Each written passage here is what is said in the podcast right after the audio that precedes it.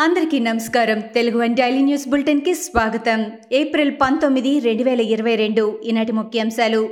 Lakhimpur Carey కేసులో ప్రధాన నిందితుడు కేంద్ర హోంశాఖ సహాయ మంత్రి అజయ్ మిశ్రా కుమారుడు ఆశిష్ మిశ్రా బెయిల్ను సీజేఐ జస్టిస్ ఎన్వి రమణ నేతృత్వంలోని సుప్రీం ధర్మాసనం రద్దు చేసింది. వారంలోగా లొంగిపోవాలని గడువు విధించింది. ఆశిష్ మిశ్రాకు గతంలో అలహాబాద్ హైకోర్టు బెయిల్ ఇచ్చింది. కొత్త సాగు చట్టాలకు వ్యతిరేకంగా లఖింపూర్ కేరీ వద్ద ఆందోళన చేస్తున్న రైతులపై ఆశిష్ మిశ్రా కారు నడిపి ఎనిమిది మంది మరణానికి కారణమయ్యాడు.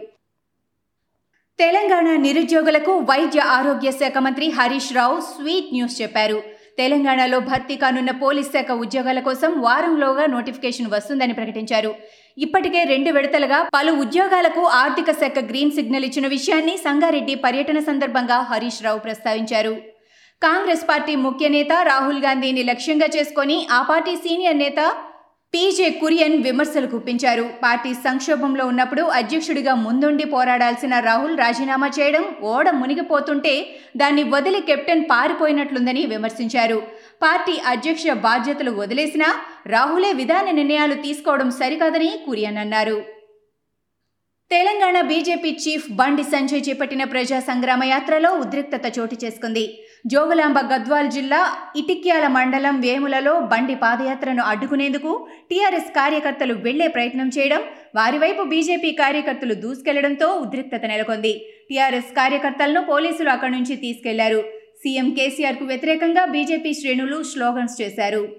వైసీపీలో జిల్లాల రచ్చ మొదలైంది. కోనసీమ జిల్లాకు రాజ్యాంగ నిర్మాత డాక్టర్ బిఆర్ అంబేద్కర్ పేరు పెట్టాలనే తమ డిమాండ్ నెరవేరకపోవడంతో ఎంపీటీసీ నెల్లి దుర్గాప్రసాద్ సహా ముప్పై ఎనిమిది మంది వైసీపీకి రాజీనామా చేశారు. కోనసీమ జిల్లాకు అంబేద్కర్ పేరు పెట్టాలంటూ జిల్లా వ్యాప్తంగా పార్టీకి పెద్ద ఎత్తున వినతులు వెళ్ళాయని అయినా తమ ప్రతిపాదనను గౌరవించకపోవడం వల్లే రాజీనామా చేసినట్లు దుర్గాప్రసాద్ వెల్లడించారు.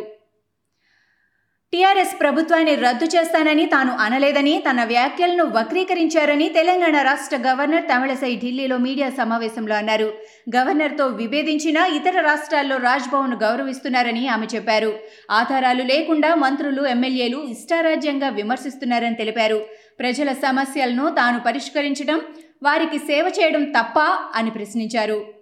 ఏపీ సీఎం జగన్ నిర్ణయాలతో ఆంధ్రప్రదేశ్ రాష్ట్రం రివర్స్లో నడుస్తోందని టీడీపీ అధినేత చంద్రబాబు నాయుడు విమర్శించారు. టీడీపీ స్ట్రాటజీ కమిటీ సమావేశంలో మాట్లాడుతూ సీఎం మోసపురెడ్డి పాలనలో అన్ని వర్గాల జీవితాల్లోనూ అంధకారం అలుముకుందని అన్నారు. ఈ అపరిచితుడి నిర్ణయాలతో రాష్ట్ర విభజన కంటే ఎక్కువ నష్టం జరుగుతోందని దుయ్యబట్టారు. నెల్లూరు కోర్టులో చోరీ కేసులో ఎస్పీ కల్పిత కథ బాగా అల్లారని టీడీపీ సీనియర్ నేత ధూళిపాళ్ళ నరేంద్ర ఎద్దేవా చేశారు. పద్నాలుగు కేసుల్లో నిందితులు కుక్కలు మొరిగితే భయపడతారా అని ప్రశ్నించారు. కోర్టులో వేల కేసులు ఉంటే కాకాని కేసు ఆధారాలే నిందితులకు కనిపించాయా అని ధూళిపాళ్ళ నిలదీశారు. ఈ కేసులో న్యాయ వ్యవస్థ ప్రతిష్ట కాపాడుకోవాల్సిన అవసరం ఉందని అన్నారు.